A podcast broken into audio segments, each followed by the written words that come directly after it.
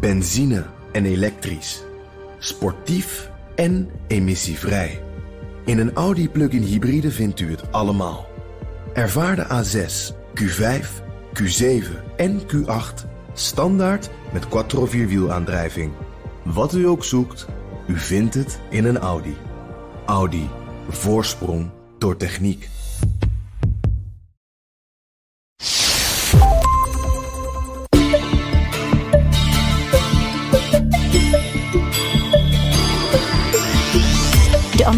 President Richard Nixon bracht in 1972 een bezoek aan Beijing. Met dat bezoek werd een 25-jarig internationaal isolement van China doorbroken. Bijna vijf decennia later is de situatie omgekeerd en probeert Amerika de Chinezen juist weer met man en macht te isoleren. Maar tot nu toe zonder succes. Ik denk dat Amerika eh, er juist nu achterkomt hoe uh, afhankelijk zij op veel vlakken zijn van China. China is namelijk uitgegroeid tot wereldmacht en laat haar macht niet meer inperken. Ook niet door die andere grootmacht, Amerika. Dus staan beide kemphanen steeds vaker lijnrecht tegenover elkaar. En moet de rest van de wereld kiezen. En in al die continenten zie je toch heel erg duidelijk dat uh, regeringen en bevolkingen en bedrijven kiezen voor, een, voor hedging. Dus dat ze allebei de partijen daarbij zaken willen doen. In deze aflevering zoek ik, Liao Wang, uit hoe het kan dat die relatie tussen Amerika en China zo vaak verandert. En hoe die er in de toekomst uit gaat zien. Welke gebeurtenissen zijn bepalend geweest voor de huidige relatie? Dat ga je horen in deze aflevering van de China-podcast. Van mijn gasten Jan Posma. Ik ben de Amerika-correspondent voor BNR. En Frank Pieken. Ik ben hoogleraar moderne China-studies in Leiden aan Leidens, Leids Universiteit. En ik ben uh, ook verbonden aan het Leiden Asia Center. Uh, dat ik samen met een aantal andere collega's in 2016 heb opgericht. Als we naar de relatie tussen uh, China en Amerika vandaag de dag kijken, nou, dat gaat lang terug, maar uh, we kunnen denk ik een aantal eindmomenten definiëren die heel belangrijk zijn geweest voor die ontwikkeling. Frank, wil jij ons daar misschien even doorheen lopen? Ja, uh, dan hebben we het natuurlijk over niet China, maar de Volksrepubliek China, wat wel een vrij belangrijk onderscheid is in deze context. Maar uh, dan is het eerste eindmoment uh, de bevrijding van China en de stichting van de Volksrepubliek China in 1949. Wat voor Amerika eigenlijk betekent het verlies van China. Want Amerika had uh, de nationalistische regering van China. Uh, natuurlijk erkend en gesteund tijdens de burgeroorlog tussen de communisten en de nationalisten. En hadden daarmee dus die burgeroorlog, had Amerika ook indirect verloren. Dus moment 1, 1949, Volksrepubliek dus China. Absolute dieptepunt, zeg maar, meteen. Meteen ze springen in het water en ze zitten meteen op het dieptepunt. En toen, wat is het volgende moment? Het tweede belangrijk moment is in 1972 het bezoek van president Nixon aan China, uh, aan Mao Zedong ook, waarin uh, de eerste stappen werden gezet tot een normalisatie van, het, uh, van de relatie voor beide partners of beide landen vanuit volledig opportunistische overwegingen. Rivaliteit met de Sovjet-Unie van allebei. en de wens van beiden ook om de Vietnamoorlog te kunnen beëindigen. Dus een voorzichtig aan elkaar snuffelen om, om de stijgende lijn in te zetten. Uh, en die stijgende lijn die werd uh, vrij hard gesquashed in uh, 1989. Ja, na dus dat de betrekkingen in 1979 genormaliseerd waren. In 1989 um, ja, kwam men terug op aarde eigenlijk. En de Tiananmen demonstraties werden hardhandig verslagen, uh, neergeslagen. En in Amerika leidde dat tot een gevoel van het regime laat haar eigen werkelijke aard zien. Het is echt een militair, of sorry, een communistische dictatuur die fundamenteel anders is dan, dan ons. Dus na een stijgende lijn, nieuw dieptepunt uh, door, door, de, door het harde optreden tijdens Tiananmen. Um, en tien jaar later zitten we toch weer uh, in uh, een positieve lijn. Ja, dan zitten we met de toetreding van China tot de Wereldhandelsorganisatie, de WTO. Uh, waar ook Amerika zich voor ingezet heeft. wel met twijfels. En met ook wel een zekere argwaan uh, over China als een toch heel snel opkomende wereldmacht. En een rivaal van Amerika, maar desondanks toch het idee van hier moeten we ons achterscharen. Want op deze manier kunnen we proberen China in het wereldsysteem te integreren. Zodat we met ze samen kunnen werken in plaats van dat we tegen ze gaan werken. Um, en het meest, de meest recente gebeurtenis die we gaan bespreken, is dan waar dit eigenlijk culmineert. En dat is de handelsoorlog. Nou, ik hoop niet dat het daar culmineert. ik hoop dat het toch maar een fase is. Ja. Maar ja, inderdaad, het is uh, een het, uitkomst van een langer proces dat al eigenlijk in 2012, 2013 begint. Maar inderdaad in, een heel snel toenemende rivaliteit tussen Amerika en China. Waarbij Amerika heel duidelijk de leidende rol neemt in deze rivaliteit. Eh, en China steeds meer neerzet eh, als niet alleen een. Uh, een handelsmogelijkheid die niet volgens de goede regels speelt, maar ook een rivaal is op allerlei andere terreinen. En uiteindelijk een supermacht aan het worden is die Amerika naar de kroon kan steken. En dat gaan we, dames en heren, met z'n allen toch proberen te vermijden. Dat is dan de, de attitude. Gaan we even terug in de tijd, terug naar dat dieptepunt um, 49.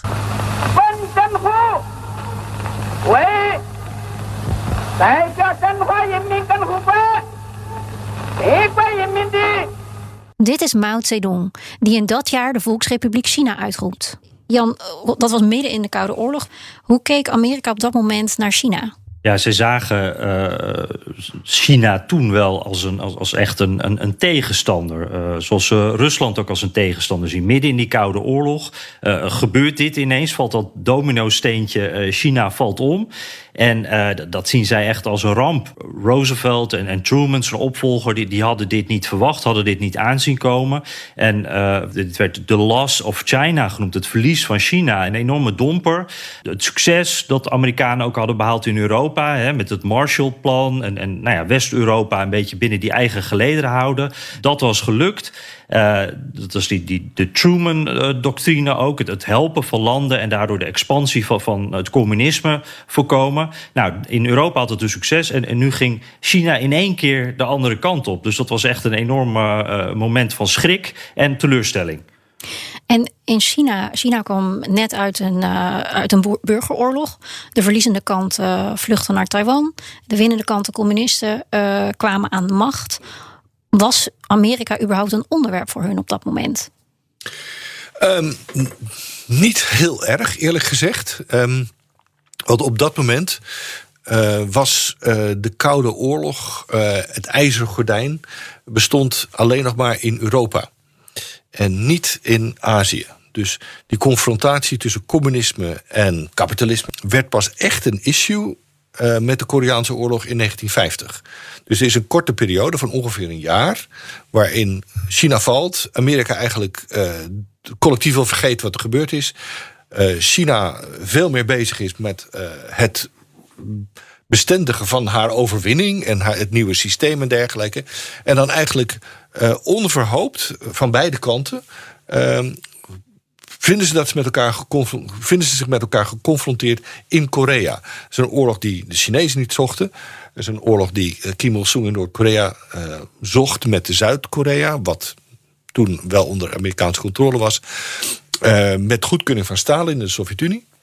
En toen het dat goed misging, en de Amerikaanse troepen bijna aan de Chinese grens zaten in Noord-Korea, toen uh, moest Mao eigenlijk ingrijpen en uh, viel hij met vele honderdduizenden soldaten Noord-Korea binnen om de Amerikanen terug te dringen. En, maar dat is eigenlijk een oorlog die hij nooit wilde. Hij, hij voelde zich gedwongen om te doen. Stalin stelde min of meer ook voor een fait accompli. want hij kon niet meer gezien worden als iemand die dan een communistisch land Noord-Korea links liet liggen. Dus dat prestige speelde een heel belangrijke rol. En net een jaar nadat ze dus de burgeroorlog hadden gevoerd, moesten ze een oorlog voeren tegen Amerika. Dus dit is de enige keer dat Amerikaanse troepen en Chinese troepen echt tegenover elkaar stonden en elkaar bevochten. En dat is het dieptepunt. Dat is ook het begin van de Koude Oorlog in uh, Azië. En wat was de impact van de relatie tussen Amerika en China, of misschien vooral hoe Amerika naar China keek, van het feit dat ze daar dus echt militair tegenover elkaar stonden voor het eerst? Dit is eigenlijk een bevestiging van die angst die ze hadden. Die, die achterdocht die, die was er natuurlijk al. Uh, en, en, dat wordt nu in één keer eigenlijk bevestigd. Van wacht eventjes, uh, die verspreiding van communisme over de wereld als een soort olievlek... dat is echt reëel. Dat, dat kan echt tot, tot harde confrontaties leiden. dus dat, dat is eigenlijk wat dit laat zien. Het maakt de angst eigenlijk meteen werkelijkheid. En volgens Frank komt in die periode ook Taiwan voor het eerst in beeld bij de Amerikanen. Het steunen van Taiwan uh, was voor uh, de Koreaanse oorlog geen issue in Amerika. Taiwan was eigenlijk uh, werd aan zijn lot overgelaten. werd gezegd van nou, die hebben China verloren. Uh, dat is een zootje ongeregeld. Daar hebben we niks aan. Laat ze maar, laat ze maar gaan. En toen die Truman-doctrine eenmaal, eenmaal werd ingesteld in Azië, ging men ook Taiwan onverkort verdedigen. Militair ook. dus dit is echt een, een, een keerpunt geweest in de geschiedenis van Amerika. En toch, als we dan vooruitspoelen uh, naar 1972, komen we uit dat dal. Hoe, hoe is dat zo gekomen? Hoe draaide het toch weer naar iets om ook weer eens aan elkaar te snuffelen? Dat heeft natuurlijk te maken met de Sovjet-Unie. Uh, in de jaren 50 leek, uh, China, leken China en de Sovjet-Unie onlosmakelijk met elkaar verbonden. Dat was helemaal al niet zo. Maar uh, in de jaren 60 werd, was het zonneklaar dat er een splitsing was. En er was natuurlijk het issue van de Vietnamoorlog. Amerika zat diep in de shit in Vietnam. Nixon wilde koet een einde maken aan die oorlog samen met Henry Kissinger. Maar daarvoor moesten ze uh, samenwerken met de Chinezen, met de Chinese regering. Uh, die de Noord-Vietnamezen steunden tegen Amerika. Uh, en de Chinezen hadden daar best wel oren naar, want ook zij zaten een beetje in hun maag met het Vietnamese uh, dossier. Ze steunden dat omdat ze natuurlijk net zo goed is in Noord-Korea, 20 jaar daarvoor, uh, ze zich niet konden permitteren om een communistisch, mede-communistisch regime te laten vallen. Maar om nou te zeggen dat ze daar helemaal onverkort achter stonden, want Noord-Vietnam was eigenlijk toch meer een vazal van de Sovjet-Unie, niet echt. Dus ze zocht, zij zochten ook een manier om eruit te komen. En Jan, hoe belangrijk was het dat de relatie tussen de Sovjet-Unie en China eigenlijk een beetje uit elkaar aan het vallen was op dat moment? Ja, dat, dat was uh, heel belangrijk. Het, uh, uh, het gaf de, tactische reden eigenlijk om, om, dit te doen. En, en om deze grote draai te maken. En, en, Nixon die, die, die zag dat ook echt als, een mogelijkheid die hij moest grijpen. Um, Vietnam was natuurlijk het onderwerp. De Vietnamoorlog was het onderwerp waar, waar Nixon. Daar zat hij enorm mee in zijn maag. En hij wist, er zitten weer verkiezingen aan te komen in, in 1972. Uh, ik moet iets. Ik heb een succes nodig. En ja, hij hoopte inderdaad zo, zoals Frank zegt, eigenlijk een waardige weg uit, uit, Vietnam te forceren op deze manier. En tot een snel einde te komen. Nou ja, dat lukte dan niet. Maar in ieder geval het idee dat dan dit, bezoek kwam, dat was echt een enorme stunt natuurlijk. En dat, dat hoopt hij dan in ieder geval dat, dat, dat hem dan in ieder geval zou helpen voor die verkiezingen. En, en, Nixon zag daarnaast ook economische kansen. Hoopt ook dat de Amerikaanse goederen in China verkocht kunnen worden. dus er zijn eigenlijk allerlei redenen.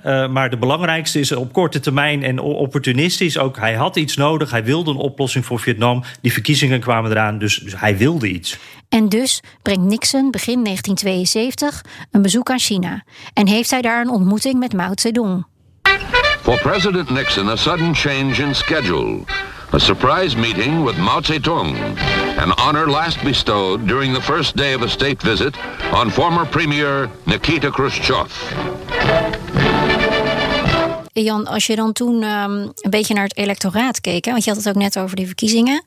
Uh, hoe, hoe werd dat ontvangen, deze stunt? Want ik kan me voorstellen dat voor dat bezoek nou, de Amerikanen toch niet zo'n heel positief beeld hadden van de Chinezen. En in één keer werd hm. dit uh, uit de kas getrokken. Ja, nee, nee precies. Dat, dat was schrikken. Uh, je hebt dat anti-communistische uh, geluid, wat natuurlijk heel sterk is, uh, ook in die periode. Nixon was daar zelf ook van. En dan krijg je ineens dit. Dat, dat is echt even een, een draai die even verkocht moest worden ook aan de Amerikanen. En Nixon die deed dat eigenlijk wel heel slim, want die zei van ja, we hebben op dit moment ook Rusland. Rusland is eigenlijk echt het grote gevaar. Dus als wij China nou aan onze kant een beetje kunnen krijgen, dan kunnen we China misschien ook nog wel wat veranderen. Hè? Uh, nu is het geïsoleerd, maar als wij ze er een beetje bij betrekken, dat, dan uh, kunnen wij misschien ook wat, nog wat democratie uh, die kant op exporteren. Dat, dan hebben wij zo China een beetje aan onze kant. En dan krijgt Rusland het een stuk lastiger. En dat is natuurlijk dan een boodschap die in dat anticommunistische denken ja, tot toch wel een beetje een, een, een plaatje weet te vinden. Het is eigenlijk een slimme manier om, om dat te verkopen. En dat is de manier waarop Nixon dat dan ook doet. Hey, en, en Frank, hoe speelde dit in China? China? Op dat moment was natuurlijk de Chinese bevolking niet echt uh, een enorme speler, laat ik het zo maar zeggen. dus wat de gewone Chinees daarvan vond, uh, dat zou Mao Zedong eigenlijk worst zijn. Uh, hij speelde dit puur als een geopolitiek spelletje. Als we dan even terug naar Amerika gaan, Nixon boekt dat succes en een paar jaar later 79 volgens mij leidt dat tot de erkenning uh, van de Volksrepubliek China. Uh, mm-hmm. Kan je daar wat meer over vertellen van hoe die periode, ja, ja, die periode van optimisme, hoe die eigenlijk is geweest? Ja, ja nee, dat optimisme was ook het gevoel dat, dat Amerika de, de wereld uh, wat, kon maken hè, op dat moment. Van, uh, in, in die starre Koude Oorlog uh, is er dan toch ook een moment waarop Amerika weer, weer de wereldleider is en, en die de boel kan veranderen. En het, het, is een, enorm, ja, een enorme verandering in, in de banden tussen die landen, want die waren er eigenlijk niet. En, en vanaf dit bezoek gaat die deur open richting China. dan krijg je inderdaad in 79 de erkenning ook uh, van uh, de Volksrepubliek. Dat, dat was er ook nog niet. Dus dat is ook een enorme verandering. En Nixon was er enorm mee in zijn nopjes ook toen, toen dat bezoek dus geweest was. Of tijdens dat bezoek al. Dus zei hij, dit is the week that changed the world. Dus de Amerikanen hadden echt het gevoel, hier hebben we echt iets gedaan. Dit gaat de koers van de geschiedenis veranderen. en ten goede van ons. Hadden zij ook het idee dat ze een soort van controle hadden over China of China konden veranderen in die zin? Ik heb het gevoel dat daar zeker dit, ja, dat optimisme, dat, dat, zat erin. Ik weet niet of dat nou uh, uh, in hoeverre Nixon dat bijvoorbeeld op dat moment ook echt geloofde, of dat dat ook uh, het beeld is wat hij naar buiten wilde dragen. Hij heeft later wel vaak gezegd dat hij wel heeft getwijfeld of ja, wat nou uiteindelijk de positieve gevolgen van deze stap zijn geweest. En, en nou ja, wat, wat, heb ik gecreëerd, heeft hij wel eens gezegd. wat, wat hebben we hier, heb ik hier wel goed aan gedaan? Ehm, maar op dat moment ja, is het allemaal nog inderdaad een beetje Hosanna en ja, als wij, wat er ook eerder gezegd werd, als wij China erbij betrekken, nou ja, dan kunnen wij wat, van die, goede aspecten van de Amerikaanse samenleving, het vrije, de democratie, dat kunnen wij dan nou, naar China exporteren. En dan wordt het land een beetje zoals wij. Dus een beetje een, een naïeve gedachte. Toch is er daarna in China een korte periode van relatieve openheid tot honderdduizenden studenten in 1989 de straat op gaan en democratische hervormingen eisen. Na weken van protesten stuurt de Chinese overheid op 4 juni 1989 het leger af op de demonstranten, waar ook buitenlandse journalisten getuigen van zijn. Troops have been firing indiscriminately, but still there are thousands of people on the streets who will not move back. Honderden en mogelijk zelfs duizenden mensen sterven die dag. Hoe kan het dat die periode van relatieve openheid zo omslaat in 1989? Ik vraag het aan Frank. Dat is een ontzettend ingewikkeld proces. Uh, wat er in 1989 was. En ik kan daar heel lang over praten. Maar uiteindelijk komt het erop neer dat de uh, openheid die was gecreëerd, en met name in de tweede helft van de jaren 80 uh, geleid had tot een splitsing in de Communistische Partij. Waarbij sommige leiders meer geporteerd waren voor verdergaande politieke hervormingen, meer terugtrekken van de Communistische Partij uit het politieke en het economische proces. En anderen dat juist niet wilden. En die strijd in de Communistische Partij werd uitgevoerd door middel van semi-dissidenten, die dan ook weer banden hadden met studenten aan, aan universiteiten in Peking met name. Dat leidde tot demonstraties. En die demonstraties begonnen, ontwikkelden zich heel erg snel tot uiteindelijk een demonstratie van de hele bevolking in Peking. Uh, dat is een dynamiek die men in China eigenlijk nog nooit had gezien. En toen dacht men eigenlijk, Deng Xiaoping dacht toen ook van... ja, we kunnen niet anders dan hier het leger insturen. Als we nu niet ingrijpen, dan valt de communistische partij. En daarmee kreeg je dus een terugkeer naar uh, ja, een, een dictatuur door de communistische partij. En eh, Jan, hoe vormend denk jij dat, dat, dat die beelden hè, van, weet je wel, iedereen kent het beeld op het plein van die tank met die eenzame Chinees ervoor. Hoe vormend denk je dat dat is geweest, misschien ook vandaag de dag nog, voor hoe de gemiddelde Amerikaan naar China kijkt? Ja, ik, ik, denk dat, dat dat beeld van die man voor die tank... dat is natuurlijk iets dat, dat is in, in het geheugen gegrift overal ter wereld. Maar, maar Amerika is echt een tv-land. je moet hier je boodschap heel snel vertellen. en deze, deze beelden die vertellen dat eigenlijk dat hele verhaal in een paar seconden. Er zit zo'n sterke symboliek in. En ja, hier kwam dat dus niet alleen in het nieuws, maar als je kijkt naar in hoeveel videoclips dit beeld weer terugkomt in de afgelopen jaren. En dan is dat bij punkbeentjes, maar ook bij Michael Jackson bijvoorbeeld. Het, het, is echt iets wat uh, iconisch is. En uh, de Amerikanen die, die hebben natuurlijk van zichzelf nou, een enorme uh, argwaan richting communisme natuurlijk, maar ook een argwaan richting overheid in het algemeen. En dan heb je hier dat beeld van die burger die, die een tank probeert tegen te houden. dat is echt een beeld dat resoneert. Ik denk dat Tiananmen en met name de jaren daarna, dat het de oorsprong is van het fundamentele gespleten beeld van China.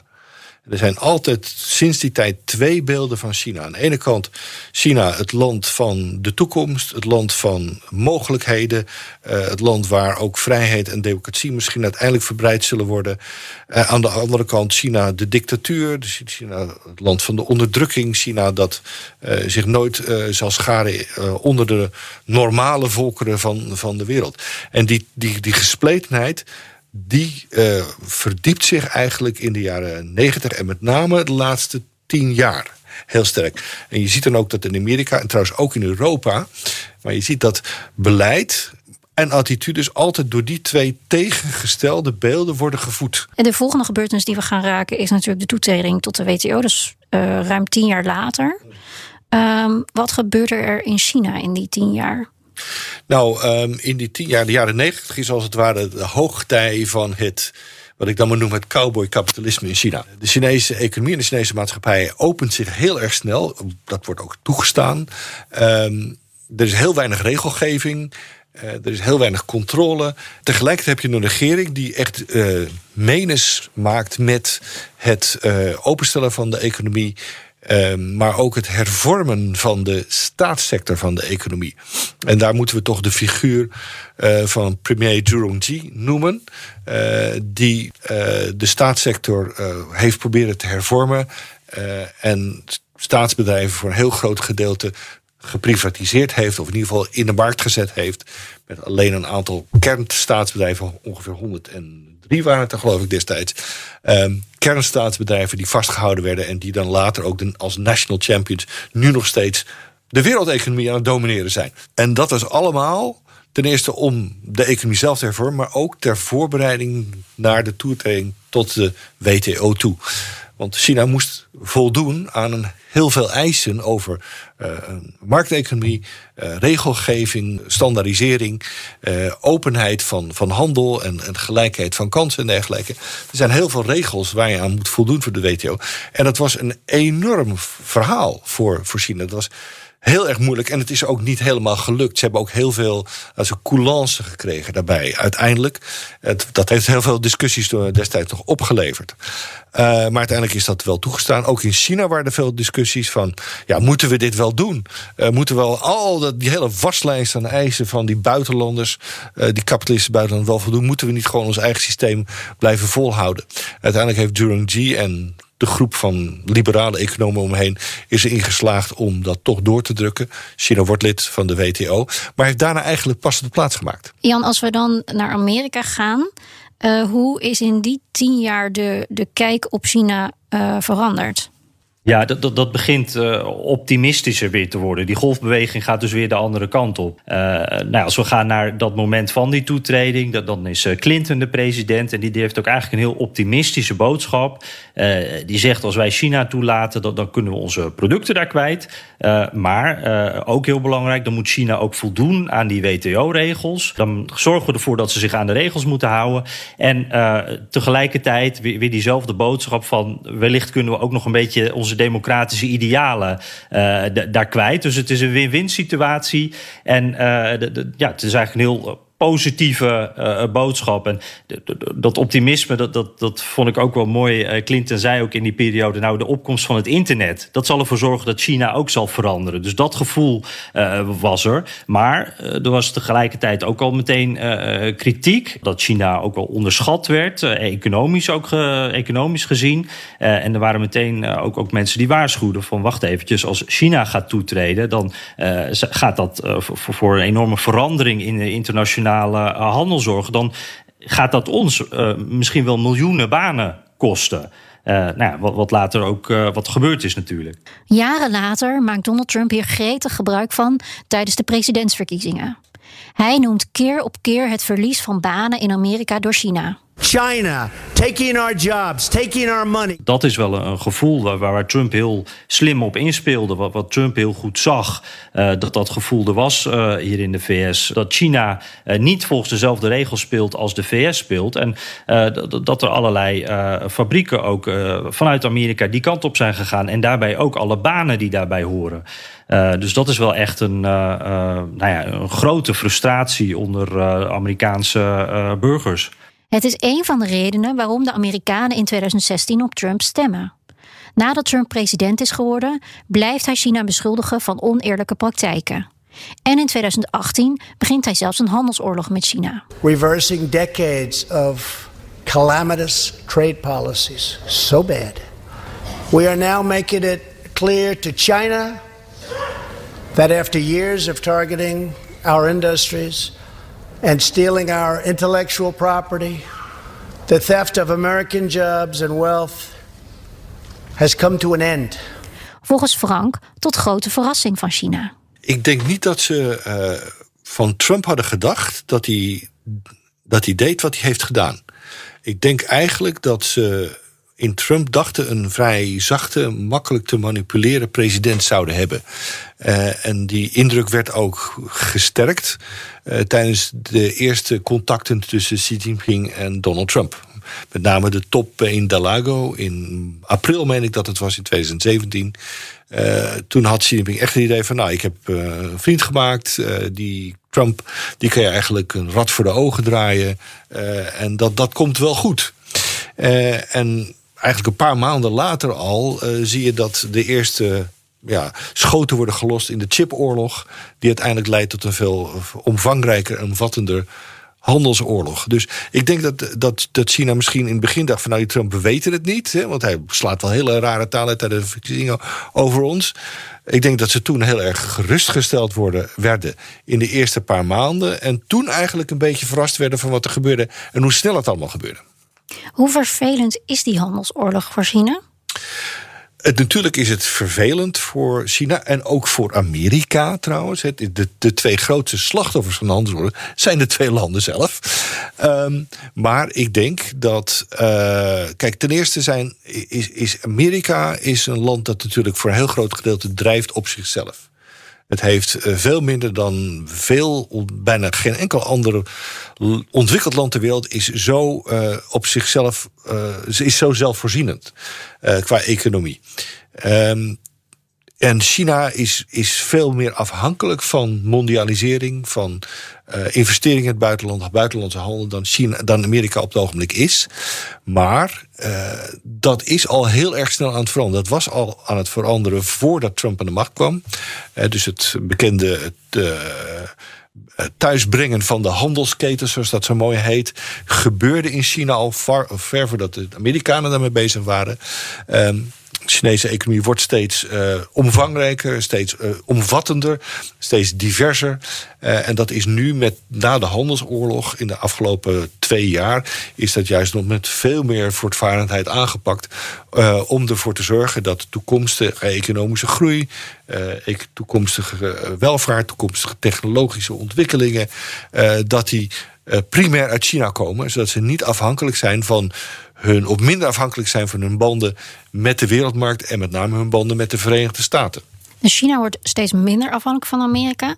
Jan, hoe is dat vanuit Amerikaans perspectief? Wordt Amerika ook minder afhankelijk van China of juist niet?